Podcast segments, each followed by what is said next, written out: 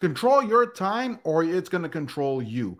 Welcome to Minute Mondays, episode number 63. Today I'm going to talk to you about planning out your time, controlling your time. You're either going to dictate the terms of your life or you're going to be somebody that reacts and responds throughout your life. So your choice. You control the time or someone else will control it for you.